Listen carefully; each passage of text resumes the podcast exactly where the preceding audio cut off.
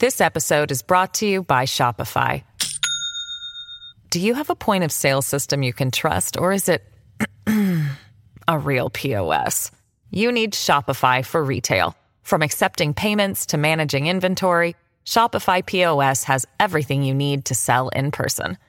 Go to shopify.com slash system, all lowercase, to take your retail business to the next level today. That's shopify.com slash system. Tonight, the hunt for a suspected killer. We are urging the public to look carefully at these images. The new images police want you to see to help arrest two suspects in a North Vancouver gang shooting. Plus, terror in Nanaimo. It was the scariest thing. Teen sisters pepper sprayed. I could not see. I could not even barely move. In a home invasion. And stopping the switch. Some people hate it, but it doesn't really matter to me. Why B C is one step closer to never having to change the clocks again. You're watching Global B C. This is Global News Hour at six. Good evening. Thanks for joining us. I'm Colleen Christie. Chris and Sophie are off tonight. There are new developments in a brazen daylight killing in North Vancouver. A car found on a residential street has now been linked to the shooting of a gangster at the Superstore parking lot on Friday. I H I T has released photos of two suspects and is hoping someone saw something that'll help them make an arrest. Catherine Urquhart reports. Newly released surveillance video shows two murder suspects connected to a brazen fatal shooting last week in North Vancouver. Police are hoping this will lead to tips in the case and possibly arrests. We are urging the public to look carefully at these images and video in, an or- in order to assist I H I T investigators to at- identify these individuals. Friday afternoon, in the Real Canadian Superstore parking lot, thirty-four-year-old gangster Milad Rahimi was shot multiple times and died. The stunning daytime murder prompted a major investigation. It's incredibly concerning. I mean, this is a this is a neighborhood grocery store. North Vancouver is is a, is a community of families. Uh, we have people who use this grocery store every day to buy their food for their for their children. A dark blue Mazda three was identified as the getaway vehicle. Saturday night, it was discovered on fire in the three hundred block of Tempe Crescent in North Vancouver. A witness told Global News it had been there since Friday, and someone had returned the following day to torch it. I H I T investigators are asking for any witnesses, dash cam, or C C T V footage in the area from Friday, March eleventh, twenty twenty-two, between two thirty p.m. and three thirty p.m., as well as from March twelfth, twenty twenty-two, between six thirty p.m. and seven thirty p.m. One suspect was wearing a black hoodie, gray pants, and black shoes. He had on a medical mask and was carrying a gray backpack. The second suspect was wearing a three-quarter length hooded black jacket with a white symbol on the left shoulder. They were also wearing gray pants and black shoes. Catherine Urquhart, Global News. The man charged in a Vancouver gang shooting that left two dead, including an innocent teenager, made his first court appearance today. twenty-six-year-old Kane Carter was arrested for the twenty eighteen incident last week. As Ahmad Agahi explains, for now, he'll remain behind bars. Via two-way video, Kane Carter appeared before a provincial court judge in Vancouver Tuesday. The twenty-six-year-old arrested last week in Ontario is in police custody, facing multiple serious charges. Carter is charged with two counts of second-degree murder, dating back to a horrible incident on January thirteenth, twenty eighteen. Two people killed in a gang shootout in the streets of Vancouver's Mount Pleasant neighborhood. A gangster and the believed target of the shooting, Kevin Whiteside, and an innocent teenager, Alfred Wong, who was hit by a stray bullet in the backseat of his parents' car. He's just like an angel. He was my student, so of course it's very important for me to attend his funeral. In the weeks that followed, hundreds mourned the death of the fifteen-year-old, whose family even spoke publicly during a police appeal for more information. My parents and I will always love him dearly, and his death will leave a void in our hearts. More than four years of investigation And last week, Vancouver police announced the arrest of Kane Carter, who police say is also charged with aggravated assault for shooting a third person and discharging a firearm with the intent to injure. This was a long and complex investigation, which took some of V P D's most experienced homicide investigators to secure and gather evidence. These investigators interviewed hundreds of witnesses and processed thousands of exhibits. Carter's lawyer asked the judge for more time before a bail hearing could take place. It was granted. Tuesday's quick adjournment means that Kane Carter will remain in custody, and his new bail hearing in relation to this charge is now scheduled for April sixth. Amada Gahi, Global News. Surrey R C M P are asking for the public's help in identifying two men they say robbed a bank in Fleetwood. It happened just after four thirty last Wednesday afternoon at a bank on Fraser Highway near one sixtieth Street. Police say the two men threatened bank staff with a suspected firearm and were able to get away with a large amount of cash. The suspects are both described as white. They had their faces covered with masks, but it's estimated the suspect in red is between twenty and thirty years old. Anyone with information is asked to call Surrey R C M P. Two Nanaimo sisters are recovering after a stranger walked into their home and bear sprayed them. The teens were home alone, and at first they believed someone was playing a prank. As Kylie Stanton reports, the girl's mother is pleading for the suspect to do the right thing and turn himself in. All the comfort food in the world can't erase what happened. But at this point, Veva Lee will try anything. I felt so powerless. I think that's like the worst feeling as a mom. On Monday afternoon, her two teenage daughters were enjoying their first day of spring break, watching a movie at home, here in the fifty-two hundred block of Lost Lake Road, when an intruder confronted them. It was just the scariest thing. All I could see was his eyes, and he lunged forward to my sister to grab her laptop from her lap. All of a sudden, all I could see was just black. The girls, who don't want to be identified, were both hit with a blast of bear spray, one of them swallowing a mouthful as she tried to scream. Your whole body is burning. There's nothing that you can do to stop it. And then I couldn't really move. I was just frozen. I tried. I kept on telling myself to move, to move. And then the thing that snapped me out of it was my sister screaming at me to run. The sisters ran through the forest barefoot, managing to make it to a neighbor's house. Their first call, nine one one. Their second, their mother, who rushed to the scene. It was like out of a movie. Like, it's not something that ever you think will happen to you or your kids. They were treated by paramedics while police tried to locate the suspect. But so far, they've been unsuccessful. The only information we have at this point is the individual had a balaclava on and he was dressed in camouflage clothing. So we're asking the public, primarily people living in that area, if they have video surveillance or they have a dash cam video, to provide it to the police. You can't get away with it. The family is hoping the suspect does the right thing and turns himself in. It's a violent assault on two kids. Would go a long way in helping the sisters process the ordeal, what's proving to be more of a challenge with every passing day. I just hope he knows, like, the trauma that he has passed on to me and my sister. I really hope that he knows. I really, really hope that he knows. Kylie Stanton, Global News. R C M P have released a sketch of a man who was allegedly exposing himself near a Newton school. On March second, police received a report of a man touching himself near Prince Margaret Elementary, Secondary rather. Police say the same suspect is believed to have done this on several occasions. He's described as South Asian, between thirty and forty years old, stands about five ten, and has an average build. Anyone who recognizes the suspect is asked to contact Surrey R C M P or Crime Stoppers.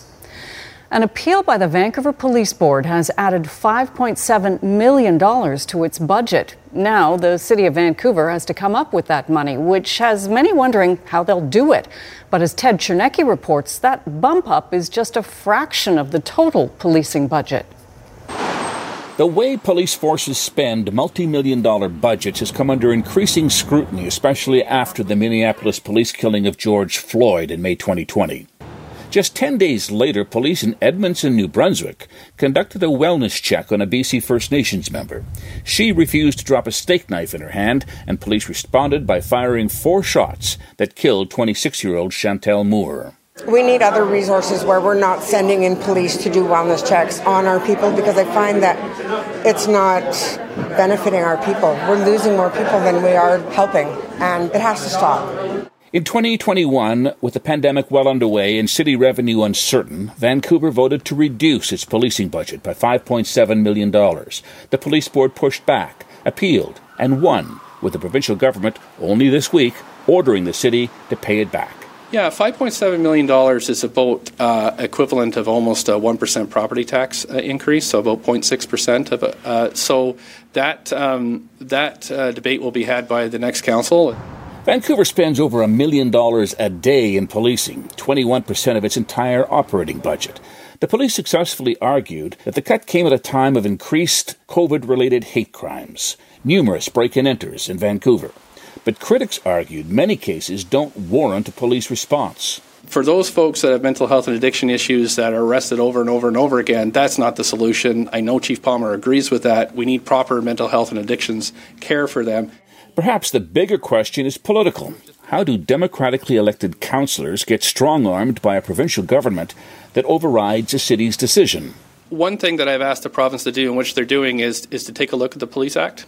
Uh, and we know there's recommendations coming forward. There are provisions in the Police Act to protect police boards from political interference, but the mayor wants those reforms by this fall. Ted Chernecki, Global News. After three years of labor peace, the stage is being set for a potential confrontation between more than three hundred thousand unionized workers and the provincial government. Keith Baldry joins us with more. And Keith, there are nearly two hundred contracts set to expire at a time when the public purse is hardly full. Indeed, it's going to be a very interesting bargaining year. So, so many of those contracts expire at the end of March. That's the end of the fiscal year. And the numbers and the financial implication is potentially staggering for taxpayers. Take a look at the numbers. three hundred ninety-three thousand unionized employees are covered under this uh, mandate. That's a one percent wage increase right across the board for everyone, equates to three hundred eleven million dollars cost to the provincial treasury. One factor that hasn't been in play for a long time is inflation. That could really uh, complicate things at the negotiating table. Now, Now, as I mentioned, March thirty-first is the end of all the contracts. The exception is the B C Teachers Federation, which expires at the end of the school year. Uh, and they began talks today. It's always been a bit of a rocky road with B C T F and the provincial government. But the, the, but the fact that the contract is not expiring until the end of the school year means no job action during the current school year. In terms of the dollars we're talking about, a three percent wage increase right across the board is about five point five billion dollars. A four percent wage increase each year over three years uh, is about seven point five billion dollars. And five percent. And again, the, some unions are going to be arguing that's the inflation rate. That's almost ten billion dollars over three years, a re- huge amount of money. Good thing the budget right here has about ten billion dollars in unallocated contingency funds, but that money is also used to fight forest fires, deal with floods, and other climate events. So it's going to be a very tricky challenge for both sides to achieve agreement in a timely fashion when so many people are at the bargaining table. No kidding. All right, thanks for that. Saskatchewan Premier Scott Moe says it's been a tough couple of days after a pickup truck registered to him was impounded in downtown Vancouver. Police say just before one o'clock last Thursday morning, they stopped a twenty-eight-year-old man with a Saskatchewan driver's license at Robson and Burrard after the driver allegedly ran a red light. Police say he failed a roadside sobriety test and was issued an automatic ninety-day driving suspension. Moe wasn't in the legislature on Monday, but was back today and asked the media to respect his privacy. This is a, a time, uh, like we all have uh, been called on from time to time, to provide support for a friend or a family member. Uh, this is my time, um, and I'm providing that. Moe offered no details and declined to comment on why his truck was in B C or who was driving it. The Chevy Silverado was impounded for thirty days. B C Premier John Horgan says he hoped Sunday was the last time we would all have to spring forward. Well, now the U S Senate has voted to make daylight savings time permanent. Could this be the beginning of the end of time changes for us? What leaders in this province are saying in just over a minute. Why B C's newest multimillionaires may be even more surprised at winning than you think. And the huge honor Dolly Parton is turning down. Those stories later on the News Hour. The U S Senate is taking steps to end seasonal time changes and has passed a bill to make daylight savings time permanent. B C passed similar legislation back in twenty nineteen. But as Richard Sussman explains, B C won't spring forward with anything permanent until our southern neighbours do so as well. When it comes to changing time, things have taken time. But now it may finally be the time. If we can get this passed, we don't have to keep doing this stupidity anymore. And uh, why we would enshrine this in our laws and keep it for so long is beyond me. The Senate in the United States unanimously and surprisingly passing the Sunshine Act, the first step to making daylight saving time permanent in the United States and making seasonal time changes a thing of the past here in B C as well. I don't get too excited anymore because the last, I have been excited when I've heard Mister Horgan say twenty twenty was going to be the last time change. The Premier and the B C government has legislation in place right now to immediately switch to permanent D S T. But John Horgan has said time and time again the change would only happen if Washington State does it as well. We heard loud and clear, not just from the business community, but from British Columbians, that it made sense to be in line, uh, or aligned rather, with our southern neighbors. The main issue with permanent D S T is how dark it would be on those December mornings. In Vancouver last December, the sun rose between seven forty-five and eight oh seven a.m., with sunsets around four fifteen p.m., Permanent D S T would mean walks to school in the dark, with sunrises between eight forty-five and nine oh seven a.m., but sunsets between five fourteen and five twenty-two p.m. As long as we switch to the brighter time, that would be fine. I, some people hate it, but it doesn't really matter to me. It's nice to wake up and, you know, not have the sun shine in and get out of work and the sun's still up. The House of Representatives now on the clock. A time frame of twenty twenty-three to make the change. Whether they actually approve it and push B C forward, well, in that case, only time will tell. Richard Zussman, Global News, Victoria. B C and Washington State are working together to address the Nooksack River flooding issues. The flooding of the Nooksack contributed to the catastrophic flooding in the Fraser Valley surrounding Abbotsford this past fall. John Horgan and Washington Governor Jay Inslee issued a joint statement saying they'll work together to address the Nooksack River flooding prevention and response. Flooding of the Nooksack has been a long-standing issue. Officials say they'll work with Indigenous and local governments to develop a work plan. It's an attempt to find long-term sustainable solutions to extreme weather issues. An historic and emotional address in Parliament today. Can you imagine famous C N Tower in Toronto? If, they, if it was hit by Russian bombs. The response to Ukrainian President Volodymyr Zelensky's request of Canada. And Kyiv under a thirty-five hour curfew as Russia continues to pummel the country. Stay with us. Good evening and good news. Traffic is starting to ease off over here at the Massey Tunnel after clearing an earlier crash in the counterflow lane. Northbound traffic is still slow from south of Highway seventeen A on the approach. Get best-in-class protection and savings with B C A A Insurance. Learn more at B C A A dot com. I'm Trish Jewison in the Global Traffic Center. Children cannot learn when they are hungry. Food insecurity also affects their mental health. That's why Global News and the Grocery Foundation are partnering for Toonies for Tummies and nourishing children in countless communities. Donate today to Toonies for Tummies in-store or online. As Russian forces continue to focus heavy artillery and cruise missile strikes at civilian targets across Ukraine, the war-torn country's president spoke directly to Canadian M Ps in Ottawa. Volodymyr Zelensky once again called on NATO to establish a no-fly zone over his country. But as Aaron MacArthur reports, that action remains a non-starter for the alliance. As the shells continue to fall, people are pulled from the wreckage of their homes in Kharkiv, an apartment building blown apart by Russian airstrikes. Survivors still trying to understand why this is happening. This woman calls Putin a monster. People are starving. There's no water, no wood for heating. As the war rages on, the Ukrainian president addressed Canadian politicians Tuesday. In the House of Commons, Volodymyr Zelensky painting a visceral picture of what's happening inside his country. Can you imagine famous C N Tower in Toronto? If they, if it was hit by Russian bombs. Zelensky, too, repeating his pleas for more Canadian support in Ukraine, asking NATO allies to enforce a no-fly zone over his country. Stop the bombing. How many more cruise missiles have to fall on our cities until you make this happen? Something NATO won't do. He's asking us to go to war with Russia. We shouldn't have any pretense that if we were to put any NATO or Canadian uh, air personnel or troops on the ground into Ukraine, that Russia would think that we were anything there other than an aggressor. Meanwhile, more airstrikes in central Kyiv. Civilians continue to be the targets of Russian missiles. Right now, everyone is angry.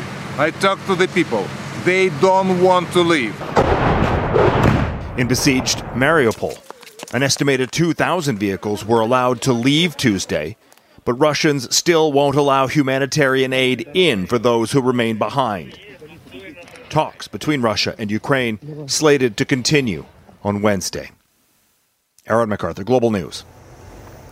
And we have some breaking news. Global News has learned Prime Minister Justin Trudeau will join NATO heads of government, including U S President Joe Biden, at a special summit of NATO leaders to discuss the Russian invasion of Ukraine. The meeting will be held in Brussels, March twenty-fourth. An S F U professor living in Ukraine is somehow managing to remotely teach a graduate seminar class despite the invasion of her country. I actually told them that if there is a siren, I probably will need to close my computer and leave. Svetlana Matvienko returned home to Ukraine last year to look after her aging parents and has been teaching classes remotely. Since the Russian invasion, she's been able to continue that instruction, except when she is forced to take shelter. Well, now, even though living conditions are getting worse and internet connections are becoming less reliable, Matvienko says she plans to stay put. It's quite hard to imagine leaving my parents, even though they asked me to, to to do so. And my mom actually made me cry already several times because uh, once in a while she starts this conversation saying that she is so sorry that I have to be here. And this kind of to hear this is quite unbearable. And I'm telling her that they are just one reason, but there are some other reasons, because I do feel I'm useful here. I do feel like I can actually tell a lot to people in Canada or everywhere. So far, Matvienko's town hasn't been bombed or shelled, and she has become a, it has become a gathering point for tens of thousands of refugees from all across Ukraine. An emotional reunion this morning at Kelowna International Airport. A local man was reunited with his sister and two nephews who fled war-torn Ukraine, all of them breathing a huge sigh of relief to be out of harm's way. But as Claudia Van Emmerich reports, they're worried sick about those left behind. With a Ukrainian flag and flowers in hand, Nazari Pavlina is about to reunite with his sister and two nephews, the trio among the millions fleeing their war-ravaged country. I can't wait, just, just want to see them. And at nine fifty-five Tuesday morning at Kelowna International Airport, he got to do just that, see them and hug them after their terrifying ordeal back home. I don't hear words, you know, it's so nice. The sentiment echoed by Nadia Novosad and her two sons, grateful to be safe on Canadian soil. I feel it's uh, good, it's very uh, safe, uh, safe uh, for me. Yeah, I feel good. Uh, there's a lot of people that's very good, very, як то буде, дружелюбні. Friendly. The families from the western city of Lviv, their home now being used to shelter refugees from the east, where the heaviest bombardment is taking place. They fled the day Russia invaded the country back on February twenty-fourth. She said, we left everything, house, many stuff. Including her husband and the boy's father, as men have been ordered to stay behind and fight for the country. I'm very worried about him. You're scared for your dad? Yes, yes, and my family. My grandmother, uncle. Every day, every night, every every every minute, I, uh, my heart is uh, in Ukraine. After forty-eight hours at the Ukrainian-Polish border being processed, the family finally entered Poland, where they would spend the next twenty days. They say a Polish family took them in, housed them, and fed them until they were able to fly to Canada. When asked about all the carnage in her homeland, Nadia struggles to hold back her emotions. Ми маємо дуже такого. We have a bad uh, neighbor in uh, Ukraine, but we love people. We love Russian people. We peaceful people, you know. We don't want fighting. Don't want fighting. We don't want war. While the family doesn't know what the coming weeks and months will bring, their hope is for a peaceful future with the loved one they left behind, hopefully here in Canada. Stay here in Canada. Start a new life? Yes, start a new life, because they're now destroyed everything. But not their spirit nor their will to survive. Claudia Van Emmer, Global News, Kelowna.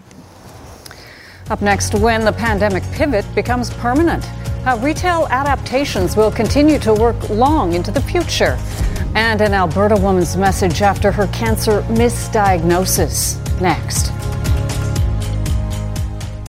This episode is brought to you by Shopify. Do you have a point of sale system you can trust, or is it a real P O S? You need Shopify for retail. From accepting payments to managing inventory, Shopify P O S has everything you need to sell in person. Go to shopify.com slash system, all lowercase, to take your retail business to the next level today. That's shopify.com slash system. Good evening. After another bu- brutal day on the North Shore, Lionsgate Bridge is almost back to normal. You've got two lanes north and, sorry, excuse me, two lanes south and one north, and a bit of a lineup off the Cloverleaf out of North and West Vancouver. Get best-in-class protection and savings with B C A A Insurance. Learn more at b c a a dot com. I'm Trish Jewison in the Global Traffic Center. Here's a look at the latest COVID nineteen numbers for B C. We have three hundred forty-five people in hospital. fifty of those patients are in the I C U, including one person under the age of twenty. We have no new COVID-related deaths recorded in the last twenty-four hours. And we have two hundred thirty-seven new confirmed cases. Well, the old adage, what doesn't kill you makes you stronger, may be especially true after the last two years. The pandemic turned many businesses upside down, forcing them to pivot to survive. And now those lessons are serving them well. Ian Duthie reports. Our business flipped completely upside down when pandemic hit. With their banquet hall and restaurant closed down, Local and Fresh had to scale up the delivery service for their grocery market for the business to survive. We went from doing like ten to fifteen deliveries a week to seventy-five deliveries a day overnight. Tim Schultz had to upgrade to new software, hire new drivers, and change his entire workflow to stay available to his supportive customers.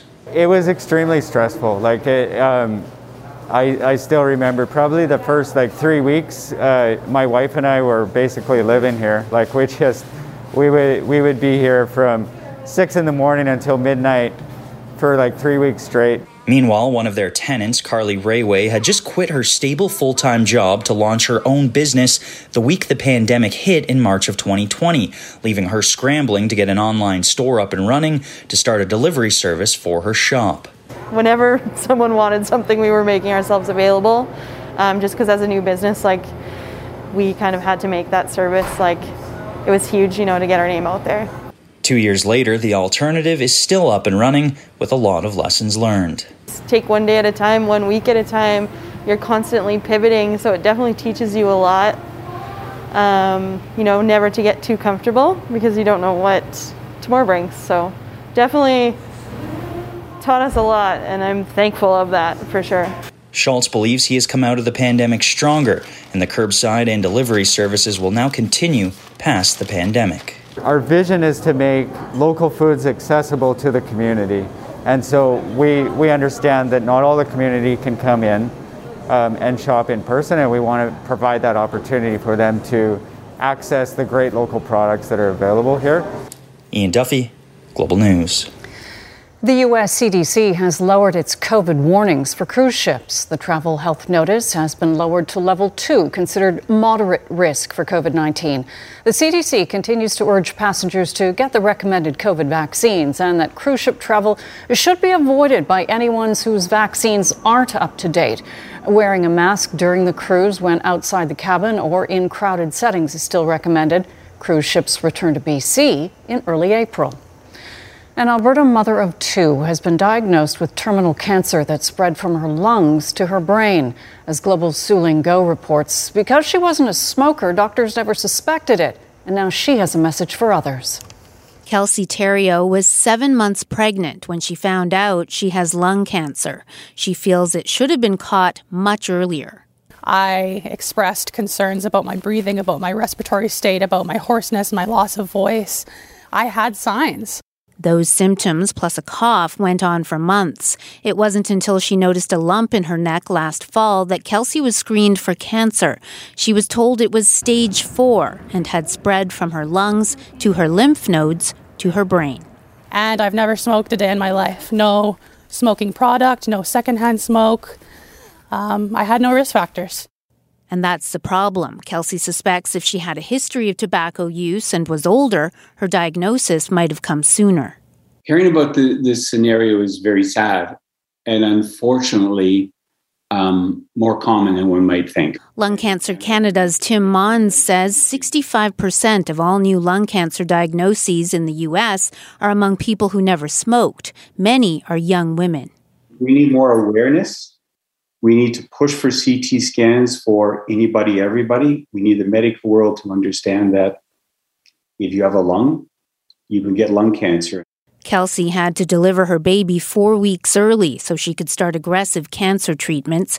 She now has six brain tumors and possibly months left to live. She worries about her boys, Cameron and Callan. That's the only thing that gets me choked up. It's not the cancer, it's... Um It's not the cancer for me, it's the cancer for them. Last year, our whole world changed. The thirty-one-year-old wrote this song for her husband, Paul, and hired a singer to perform it. Kelsey can't sing anymore, but hopes her message will be heard before it's too late for someone else. I just hope that maybe there's one person out there who sees this or hears this or shares it with someone they care about and they get diagnosed sooner. Sulingo, Global News. Up next, some happy news. B C's latest big lottery winners share their plans. Plus, here you come again. Hear why Dolly Parton is bowing out from a big honor. And thrift shopping has never been more popular. Now the move to keep it that way. Stay with us. Two family members from Chilliwack are B C's newest multimillionaires, John and Travis, an uncle and nephew team, and they'd only been splitting Lotto six forty-nine tickets for the last three weeks. Their third ticket draw last Wednesday was the lucky one. They took home a check for more than eight million dollars. Uh, I was yeah. having my morning coffee and Travis was at work. Yeah. Of course, yeah. So actually, the, the first person to find out was my, my little brother. He calls up and he says, "Hey, John, I won eleven thousand bucks at uh, at the casino last night." And I said, "Well, I think I can do you one better. I won eight million." That's amazing. They both say they'll use their winnings for new vehicles and to buy new homes. Good for them. All right, Yvonne, uh, you've got a bit of a, a winning photo behind you there. It's gorgeous out oh. there. It was a bit of a mixed bag today, yeah. depending on where you were, but a stunning tower cam just overlooking English Bay this evening, uh, sunset this evening, closer to seven thirty. Temperatures are sitting at nine right now. We've got a southeasterly wind at thirteen kilometers per hour, but there's still some instability. What we will see that chance for some showers. We've got a pocket there into the Fraser Valley, and that'll be the weather story that will follow overnight and in towards tomorrow morning. We can see that across the island, and we've had a lot of instability through the day today with the risk of thunderstorms still for the southern interior, the early evening hours, and if you're traveling along the mountain passes, we actually have a fair bit of snow uh, for higher elevations with an additional five and ten centimeters still possible for tonight. Now for tomorrow, I'm hoping to see a few breaks in there, but we'll hang on to that chance for some showers. Temperatures will climb up to eleven degrees. The next weather maker that is going to move in late tomorrow evening is going to bring rain and heavy at times. We can see that on the futurecast, so there's that break. But by tomorrow evening, it'll be late. And then by Thursday, anticipate a soggy one with periods of rain on Thursday and a similar weather picture for our Friday. The northern half of the province, on and off showers along the coast. Temperatures ranging between six and seven degrees. Some sunshine in the mix for the northeastern corners of the province. It'll be pleasant for the central interior with dry conditions. But it's the Columbia and Kootenay for the early morning hours. Could still see a few isolated flurries and then changing over to a chance for some showers. A break, though, for the southern interior near the Tops and Okanagan, highs into the double digits and teens, and areas near Whistler will still see that chance for some showers and highs up to seven degrees. So overnight and for tomorrow, it's a forty percent chance of a shower. The heavier rain is really going to move in, so a heads up. That'll be Wednesday night, likely taking us in towards our Thursday for Saint Patrick's Day, and then on and off rainfall and heavy at times as we get in towards the weekend so far. Another gorgeous shot. This one was captured on Sunday early morning of the Northern Lights in Kitimat. So thank you so much, Kelly. Colleen. Wow, that is fantastic. Gorgeous. My. Uh, listen, Dolly Parton has turned down her Rock and Roll Hall of Fame nomination. Here you come again. The seventy-six-year-old icon, yes, seventy-six, was being considered alongside other artists including Eminem, Duran Duran, and Lionel Richie, to name just a few. In a statement, she says graciously that she simply doesn't deserve the honor. Even though I am extremely flattered to be nominated for the Rock and Roll Hall of Fame, I don't feel that I have earned that right. I really do not want the vote split because of me, so I must respectfully bow out. She goes on to say that it has inspired her to maybe make a rock and roll album that is worthy in the future. You know, Squire, I wouldn't put it past her. What was that old song? Now, this is going way back. I'm a little bit country, and I'm a little bit rock and roll. Well, yeah, Donnie and Marie. Yes. So she was too much country. That's she's, what she, she thinks. She thinks she's too much country. I disagree. She should just... She's such an amazing songwriter. She, she is a great songwriter. People, well, they know that, but they don't think about her as a great songwriter. But yeah. Check out what she's written. She is brilliant. No kidding. Okay. So it's the Canucks and Devils tonight at Rogers Arena with Elias Pettersson sitting out again because of an upper body injury. I know he's had... trouble uh, in the past there with a, a big-time injury, but, you know, I don't think this is anything serious at all. So the Canucks have called up Nick Batan from the farm team in Abbotsford to take Petey's place tonight. And still to come, a new trend in thrift store shopping designed to stop resellers from getting all the scoops. Two family members from Chilliwack are B C's newest multimillionaires, John and Travis, an uncle and nephew team, and they'd only been splitting Lotto six forty-nine tickets for the last three weeks. Their third ticket draw last Wednesday was the lucky one. They took home a check for more than eight million dollars. Uh, I was yeah. having my morning coffee and Travis was at work. And yeah. Of course, yeah. So actually the, the first person to find out was my... My little brother, he calls up and he says, "Hey, John, I won eleven thousand bucks at uh, at the casino last night." And I said, "Well, I think I can do you one better. I won eight million." That's amazing. They both say they'll use their winnings for new vehicles and to buy new homes. Good for them. All right, Yvonne, uh, you've got a bit of a, a winning photo behind you there. It's gorgeous out oh. there. It was a bit of a mixed bag today, yeah. depending on where you were, but a stunning tower cam just overlooking English Bay this evening, uh, sunset this evening, closer to seven thirty. Temperatures are sitting at nine right now. We've got a southeasterly wind at thirteen kilometers per hour, but there's still some instability, but we will see that That chance for some showers. We've got a pocket there into the Fraser Valley, and that'll be the weather story that will follow overnight and in towards tomorrow morning. We can see that across the island, and we've had a lot of instability through the day today with the risk of thunderstorms still for the southern interior, the early evening hours. And if you're traveling along the mountain passes, we actually have a fair bit of snow uh, for higher elevations with an additional five and ten centimeters still possible for tonight. Now for tomorrow, I'm hoping to see a few breaks in there, but we'll hang on to that chance for some showers. Temperatures will climb up to eleven degrees. The next weather maker that is going to move in late tomorrow evening is going to bring rain and heavy at times. We can see that on the Futurecast, so there's that break. But by tomorrow evening, it'll be late. And then by Thursday, anticipate a soggy one with periods of rain on Thursday and a similar weather picture for our Friday. The northern half of the province, on and off showers along the coast. Temperatures ranging between six and seven degrees. Some sunshine in the mix for the northeastern corners of the province. It'll be pleasant for the central interior with dry conditions. But it's the Columbia and Kootenay for the early morning hours. Could still see a few isolated flurries and then changing over to a chance for some showers.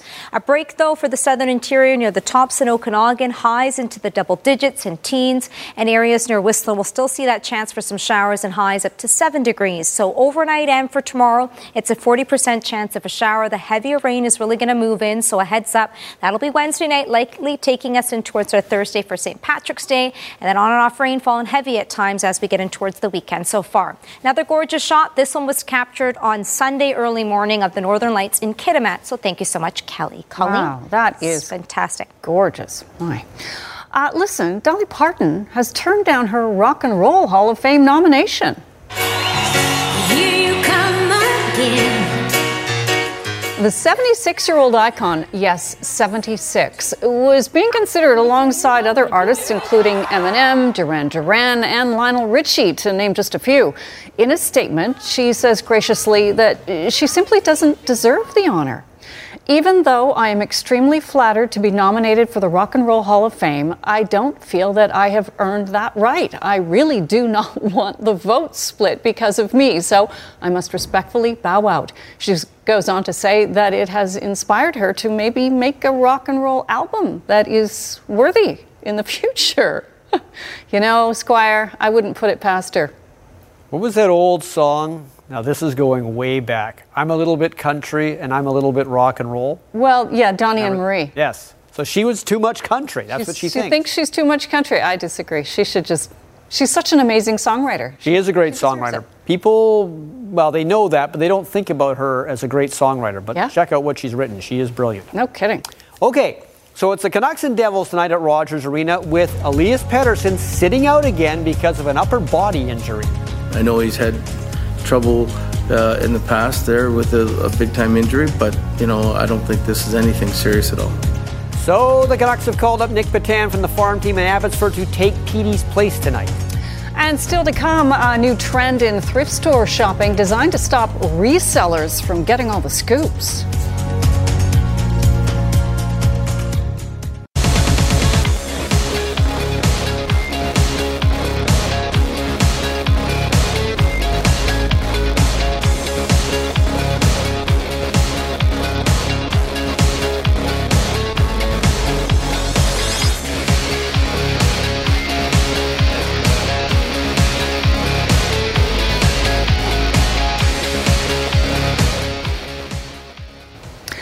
Thrifting is growing in popularity. It's economical and it's green. But for some, it's also lucrative for the resale business. And while on the surface it may seem like a win-win, a Calgary thrift store has implemented a new policy that limits the number of items flippers can buy.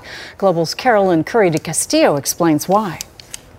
It's not fast fashion. It's not just made. There's not a dozen of everything and the same thing, and it's unique. Cassie Reed describes thrift shopping as a way to help the environment, support charities, and get a great deal. She says her mom's friend is now making a significant amount of money reselling the items she finds at thrift stores. Stuff like Lululemon pants or Lululemon sweaters that they're selling here for maybe like twenty bucks, and she'll sell them for forty. Thrifting originally, when I was a kid, we thrifted out of necessity. Sue Berry owns seventeenth Avenue Thrift, which donates proceeds to local animal shelters. She's noticed an increase in the number of online resellers snapping up the great deals at her shop. It can be very lucrative for some people. But Kaberi says increasing her prices would make items unaffordable for those in need. I want to be able to offer that to, to people that can't afford to go shop at the big malls. Last month, she put a new policy in place. Resellers are being asked to limit their purchases to two items. What I was seeing was some of the resellers and even some of the boutique owners would come in and pick out all the good pieces and, you know, pay for them and leave, which, you know, it's great, you're supporting me, but also it's hurting me in the sense that you're not leaving anything for the everyday shopper to come in and find that specialty item. A Goodwill spokesperson says resellers help support their mission to help people with disabilities find employment, but... It's really a fine line because, you know, you do have people that want to seek affordability when it comes to certain thrifted items, but then you have people taking advantage of the situation and reselling. But you have to remember, they're also contributing back to the community when they do so. Gaberi says she's had no pushback from the policy and is thankful for the donors and buyers who have helped her raise fifty thousand dollars for animal shelters over the past four years. Carolyn Curry de Castillo, Global News. You can find some pretty good deals mm-hmm. on used stuff. Yeah. Not a bad idea. Uh, one last look at that forecast. A bit of a break, hopefully, oh. for tomorrow. Mainly cloudy with the chance of showers. But then the heavier rain is going to really move in, and that'll be for Wednesday night, taking us in towards our Saint Patrick's Day so far. It'll be periods of rain, even potentially for Friday, Saturday. That's still a few days out, but it's on and off rainfall, and hoping to see a few breaks for tomorrow, but a mild one with temperatures up to eleven. Your little leprechaun's going to need an umbrella. Yes, absolutely. Got to add that in there. No kidding. All right, thanks for joining us. We'll see you back here tomorrow. Good night.